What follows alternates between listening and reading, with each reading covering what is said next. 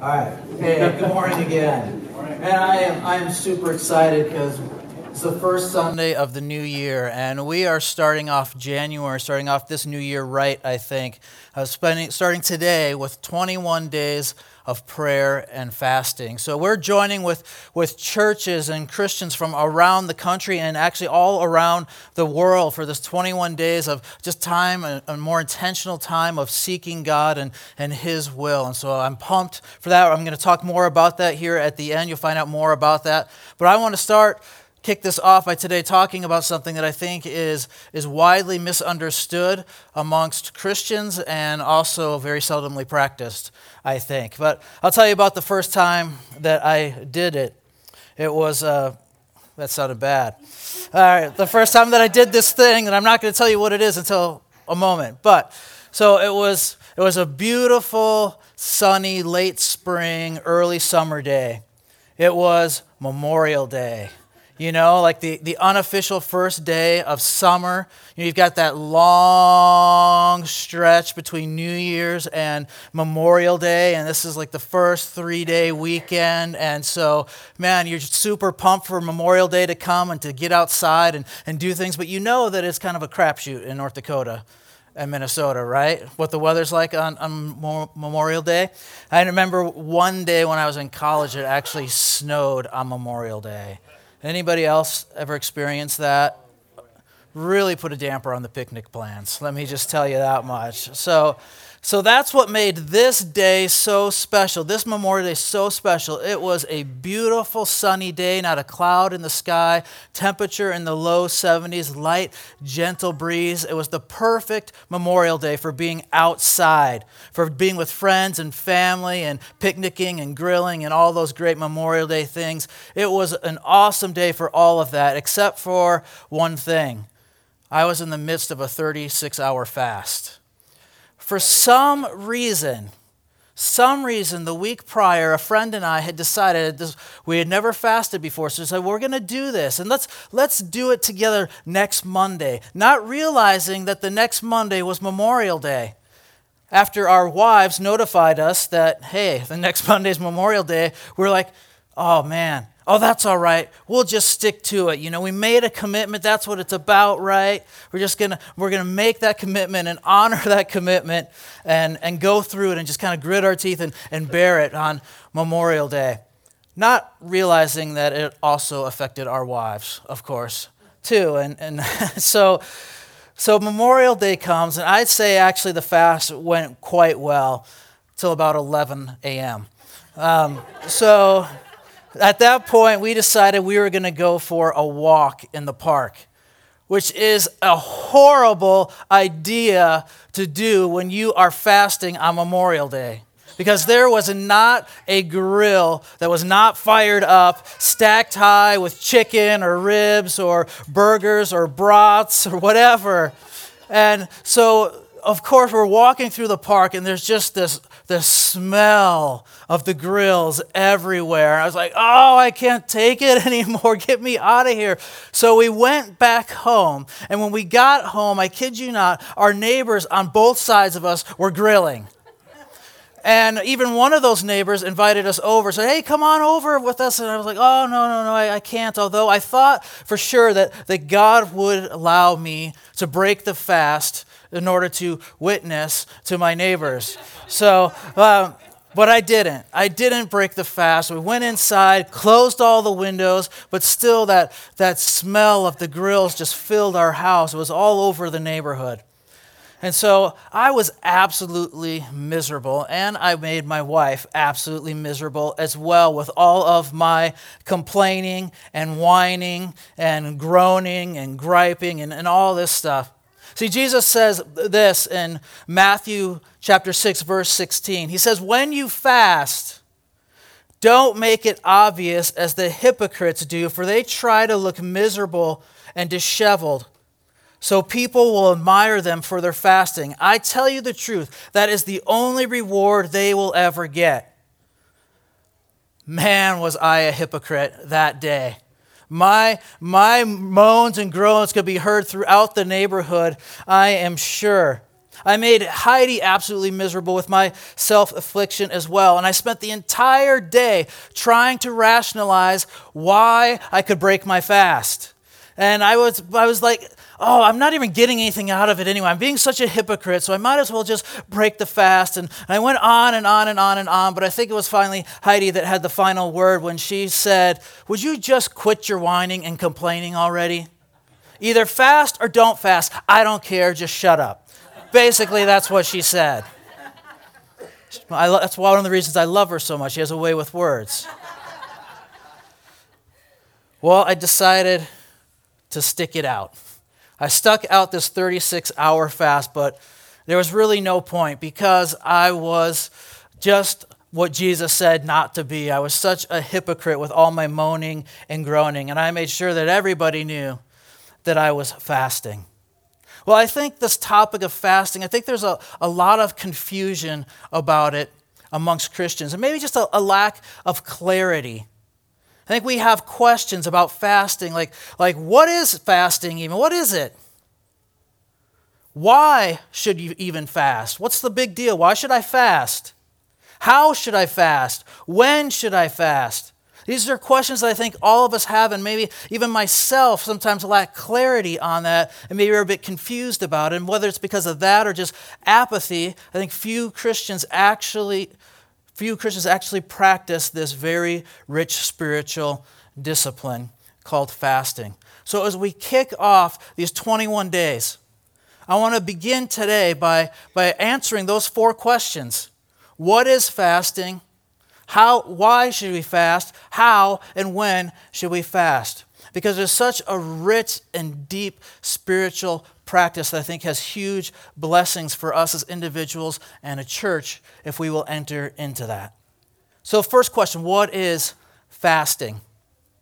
This isn't in the Bible, it's just a definition that I found that I thought was good, and I kind of modified it a little bit. But, but here's a definition of fasting Fasting is deliberately abstaining from the normal routines of life in order to spend focused time in prayer and the study of God's Word, seeking to align our lives with God's will. That's a lot to write down if you wanted to write that down. So let me just, I'll condense it a little bit more for you. Fasting is deliberately abstaining from something or from food in order to focus more on God.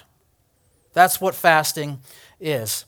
Really, fasting is, is more about replacing than it is about abstaining. It's not just getting rid of something, it's, it's getting rid of something so we can have something better in our lives and more focused on that. It's about filling our lives with, with God instead of with the things that we usually fill our lives with, whether it's, it's food or social media or entertainment, gaming, what, whatever it is, so that we can develop a greater dependence on God and less dependence on the things that we often substitute for God. That's the purpose of fasting. That's what it is. But why should we do it? Why is it a good idea to fast? Well, first of all, because Jesus said so. Jesus said so. Now, not that I'm not aware of any place in the Bible where it actually says, Thou shalt fast. It's not an explicit command anywhere in the Bible that I'm aware of. But it's interesting that when Jesus talks about fasting, like in that verse that I read earlier, he says, When you fast, don't do it this way, but do it this way. See, Jesus isn't asking us to fast. He's not suggesting that we fast. He's not commanding that we fast. He just simply assumes that as his followers, we will fast. He just assumes that if, if you're one of my followers, you're going to fast. It's not a question of if, it's a question of when. But here's another reason to fast, biblically, anyway. Second reason is to look inward. This is for repentance, to look inward, repentance. There's lots of cases of this in the Bible. Let me share one with you. So, when, when the Jews were coming back out of exile after they had been taken captive by the Babylonians, they were rebuilding the walls of Jerusalem. And at this point, the word of God, the, the law, had kind of been hidden from people. They, they weren't aware of all of God's commands and instructions. And when they realized it, when they realized what, what they were missing out on, what God had t- said in His law that they had not been doing and that they were disobedient to God, they did this. It says in Nehemiah chapter 9, verses 1 and 2. On October 31st, the people assembled again, and this time they fasted and they dressed in burlap and sprinkled dust on their heads. Those of Israelite descent separated themselves from all foreigners as they confessed their own sin and the sins of their ancestors. So you see over and over again in Scripture, anyway, that a common reason to fast is for repentance. It's not to somehow earn God's favor, or earn His forgiveness. There's nothing you can do that can make God forgive you more. You ask for forgiveness, He forgives you like that because of Jesus. But what fasting does is it, it expresses our genuineness, the genuineness of our repentance. That, that we are serious about our sin and that we're truly, truly sorry for it. Third reason to fast is to look outward. This is for mourning or grieving, to look outward. Again, lots of examples of this in the Bible. I'll share one with you. Uh, so there's this book called Esther in the Bible, and this is a time even after Daniel where, where the, the uh, Jews had been taken captive by the Babylonians. The Babylonians got taken captive by the Persians, and so now it's the Persian Empire. And there was this guy named Haman who was the king Xerxes' right hand man, and he wanted to get rid of all of the Jews. And so he devised up this plan, this edict for the king to sign that would exterminate all of the Jews. And it says in Esther 4 3, I don't know if I might have forgotten to get this one up on the screen, but it says that when they found this out, when they heard about Haman's edict, there was great mourning among the Jews. This is Esther 4, verse 3. They fasted and they wept and they wailed, and many people lay in burlap and ashes. Fasting gives a voice to pain and sorrow and grief that is, might be difficult to express. And so, so, historically and biblically, a way that people have expressed that immense sorrow is through fasting. And then, lastly, a fourth reason to fast is to look forward for guidance. To look forward for guidance. This is probably the most common type of fast for, for modern day Christians. As we fast in order to seek God's direction, because we need God's favor, because we need some sort of spiritual breakthrough of sorts. The first example of fasting in Scripture is found in Judges chapter 20 verses 26 through 28. It says, Then all the Israelites went up to Bethel, and they wept in the presence of the Lord, and they fasted until evening. They also brought burnt offerings, burnt offerings and peace offerings to the Lord. So at this point, the Israelites had lost in a battle to the tribe of Benjamin. That's what's going on here. So they had lost in this, this battle, and they were going up to God. It says the Israelites went up seeking direction from the Lord. And the Israelites asked the Lord, Should we fight against our relatives from Benjamin again? Or should we stop? And the Lord said, Go, tomorrow I will hand them over to you. So here is a common, common reason for fasting is to seek guidance from the Lord, to seek his direction, to seek an answer. And so people would fast and do fast now when they're facing a challenge. They need some sort of guidance, they need a, a spiritual breakthrough. So let me ask you where do you need guidance in your life right now? Where do you need direction? Where do you need the hand of God's favor upon you or upon a situation? Where do you need a spiritual breakthrough? Maybe it's a, a relative who is, or a loved one who is far from Christ, and you long for that person to come to know Jesus. Maybe you have a critical decision that you have to make in your, your family and you don't know which way to go. There's like this fork in the road. You're not sure if you should go right or go left. Maybe you have a relationship that is falling apart. Maybe it's a spouse, maybe it's a, a son or a daughter or a, a parent or a sibling. I don't know. But this relationship is deteriorating. You need the hand of God's favor upon that relationship. Maybe it's a financial crisis. Maybe you don't know how you're going to pay next month's rent, how you're going to get tomorrow's groceries. Maybe you don't know how you're going to get out of debt, how you're going to get the collectors off of your back. As a church, we also need guidance. We also need direction. We also need favor. We need a spiritual breakthrough as a church. We need those things as individuals and as a church. We need it as a church because we want to reach more people with the good news of Jesus Christ. We want to do more good in the neighborhood. And we need more resources, people, and money, and, and whatever in order to accomplish that. But we want God's hand of favor upon us. We want a spiritual breakthrough where God will take us deeper than we've ever been before. We need His guidance as to the future and where we should go and what we should do. And fasting creates this sense of urgency. There's a sense of urgency. When I was seeking God about even starting this church several years ago and whether I should be the one to do it, I had a period of fasting where I sought God. Then, when we couldn't sell our house in Thief River Falls so that we could move here, I fasted to seek God's favor on selling our house when I've been seeking God's direction for our church right now. I've been, I've been fasting, asking God, where do we go from here? Because where I thought we were going is not where we are going right now. So, where are we going, God? And that's something that I want us as a church to be praying about and seeking God. But fasting doesn't somehow force God to act or manipulate him into doing something. Fasting simply gets us out of the way so that we can more clearly see and hear God. That's the point of fasting. So, how then should we fast? How should we fast? First off, we should fast privately. So, I remember when I was in seminary, I had this class. I don't even remember what the class was, I don't remember what we were talking about. What I remember is this guy. We must have been talking about like like how we uh, connect with God or something like that. And so, because I just remember this guy, I don't even remember his name. I remember his face because he was sitting in the front row and he turned around and he said to the class, I fast every Wednesday.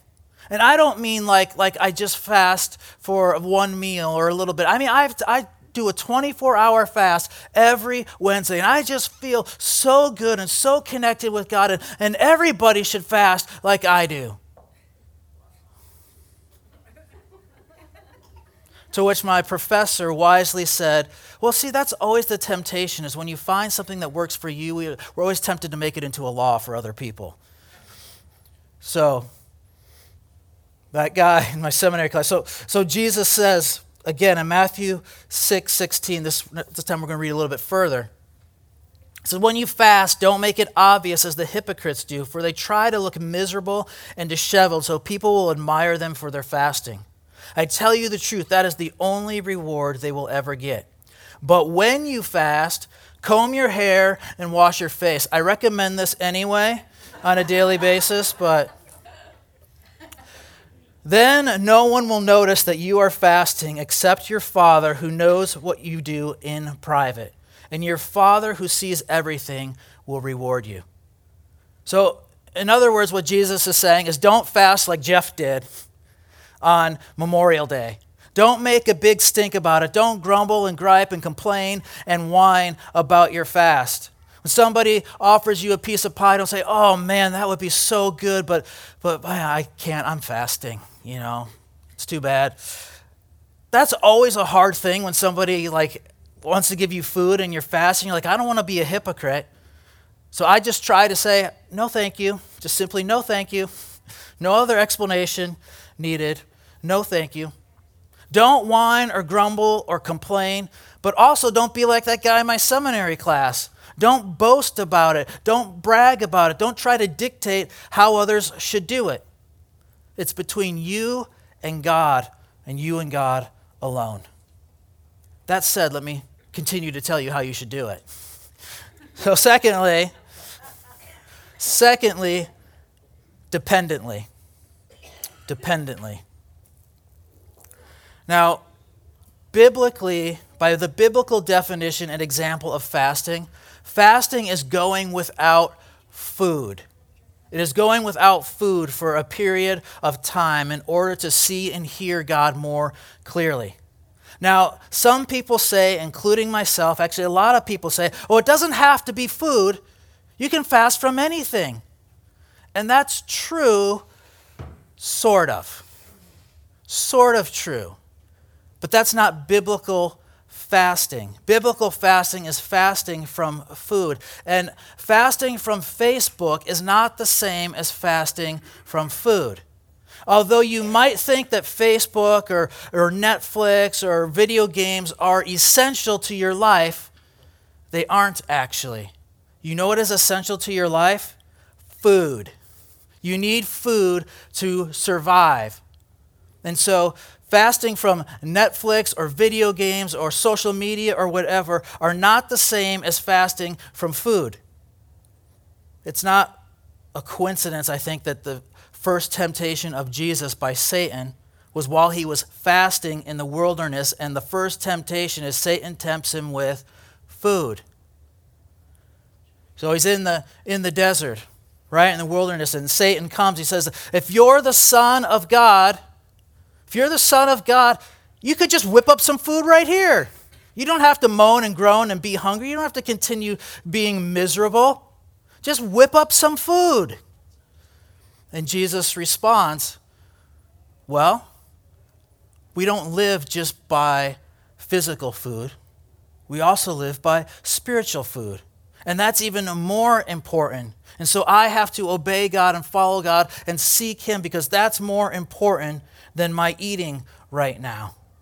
When you fast from food, you are saying to God, You are my all in all. You are all that I need. You are everything to me. Fasting from Facebook just doesn't communicate that, just doesn't have that, that same, that same uh, power in it, that same sort of dependence on God. Now, you may want to do what some people, or what's sometimes called a partial fast, where you fast from a particular food or really a particular ingredient like sugar or caffeine. Really, you can fast from anything that you've become dependent upon, that, that somehow is maybe substituted, taken the place of God. Because remember, the point isn't just to abstain, just to make yourself miserable, take this out of your life. You want to replace it with something greater, something better, with less of this thing and more of Jesus. Third, we should fast prayerfully. Prayerfully. You would be hard pressed to find anywhere in scripture where fasting is mentioned apart from prayer and or worship. Almost everywhere or everywhere that, that I know of, it's always prayer and fasting or prayer and worship together. They go hand in hand. All three of those things do. They're all about seeking God. I love this uh, in the New Testament. In Acts 13, there's this incident where it's the, it's the early church, right? It's the first Christians. And up to this point, Christianity is just a regional Jewish movement. And then this happens in Acts chapter 13, verse 2. One day, as these men, and these are leaders in the church, one day, as these men were worshiping the Lord and fasting, the Holy Spirit said, Appoint Barnabas and Saul for the special work to which I have called them. So the leaders in the church, they're fasting and praying and worshiping together, and they hear God's voice clearly say, I want you to take your two top dogs, your senior pastor and your associate pastor, and I want you to send them out as missionaries. That doesn't happen apart from God, right? Humans don't come up with that idea on their own. Hey, we should send out our, our, our top two pastors or leaders, you know?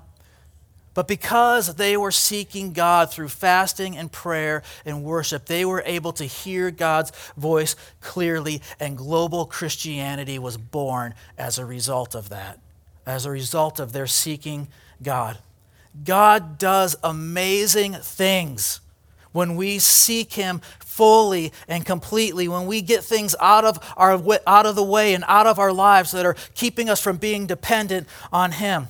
And when we seek Him wholeheartedly through prayer and worship and fasting, God does amazing things. And I can't wait to see what God is going to do in your life and in this church over the course of the next 21 days. So, the last question then is when should we fast? When should we fast? Despite what my classmates said, everybody doesn't need to do a full 24 hour fast or more. Simply put, do what works for your body and your schedule. Do what works for your body and your schedule. If you work five stories up doing construction, I don't recommend that you fast for 24 hours or whatever. You know, I want you to pass out and fall to your death. But do what works for your body and your schedule. Here's what I found for me personally. I found that because of our, our family and my schedule, my meeting schedule, I have a lot of breakfast, lunch, and coffee meetings, that, that a 24 hour fast just doesn't really work. It's just not practical for me. And I've tried and I've tried and I've tried because I want to be all spiritual and I want to, want to do this, but it just doesn't work well. So, what I've discovered over the past year is that what works well for me is fasting from breakfast to lunch. Now, I mean breakfast to dinner. Fast from breakfast to dinner, and I skip lunch. And then oftentimes I go for a prayer walk during that time, or I spend some time, intentional time, reading God's Word. And honestly, I connect with God a lot better in those shorter fasts than I do in those longer fasts. So it doesn't have to be a longer fast. It can be, certainly, but do what God tells you to do. Don't try to be a hero, okay? But here, I think there's precedent for is that the length of the fast matches the desperation of the situation. The length of the fast matches the desperation of the situation. Jews, then and now, Orthodox Jews anyway, still fast from sundown to sunup. You know that first meal of the day? It's called break fast. That's why. Because they break the fast in the morning. And so, so that's just routine. And, and interestingly enough, I don't know has anybody read or heard about intermittent fasting? It's like a huge health craze right now. As they're saying is the best way to lose weight and to be healthy is to do what God's people have been doing for thousands of years, which is to fast for, for a 12 to 16 hour period of just the day. And your, your body kind of resets itself. 24 hour fasts were typical for repentance in Scripture. Three day fasts were common when, when God's people are seeking guidance or deliverance. Seven day fasts were typical for mourning or grieving a huge loss, like thousands of people have been killed, slaughtered, and so then they go on this seven day fast to mourn. 40 day fasts in Scripture were only done by Moses, Elijah, and Jesus, and they required supernatural intervention. So, don't try to be a hero and do a 40 day fast. I know I just burst a lot of your bubbles. I'm sure you were really hoping to do that. But those were supernatural circumstances that required supernatural intervention. But there's no real rule book for fasting.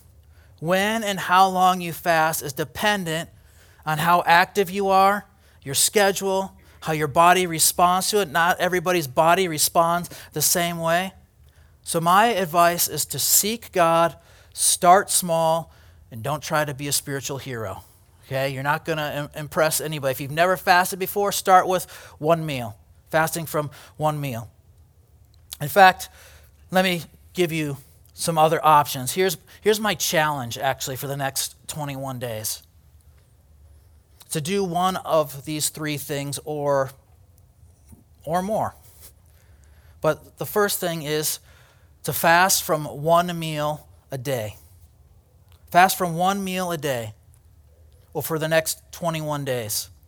Or fast one day a week for the next 21 days. Or fast from one food, like I don't mean broccoli, I mean like like sugar or caffeine, something that you are dependent on. Fast from that thing for the entire 21 days. So fast from one meal a day, from one day a week, or one food, ingredient, item, whatever, for the whole 21 days. It's Just some ideas. All right, let me pray. God, we thank you for the sacrifice that you made in Jesus, that you love us so much that you were not content and you would not allow us to remain dead in our sins, in our horrible mess, but you sent your son Jesus into the mess to bring us out of it.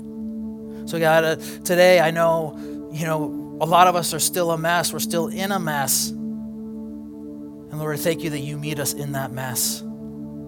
No matter where we are, no matter where we, we've been. God, that you meet us here in that mess and in this moment. So, Jesus, we invite you. We invite you to be here with us, be present with us today. It's for your glory that we pray all this. Amen.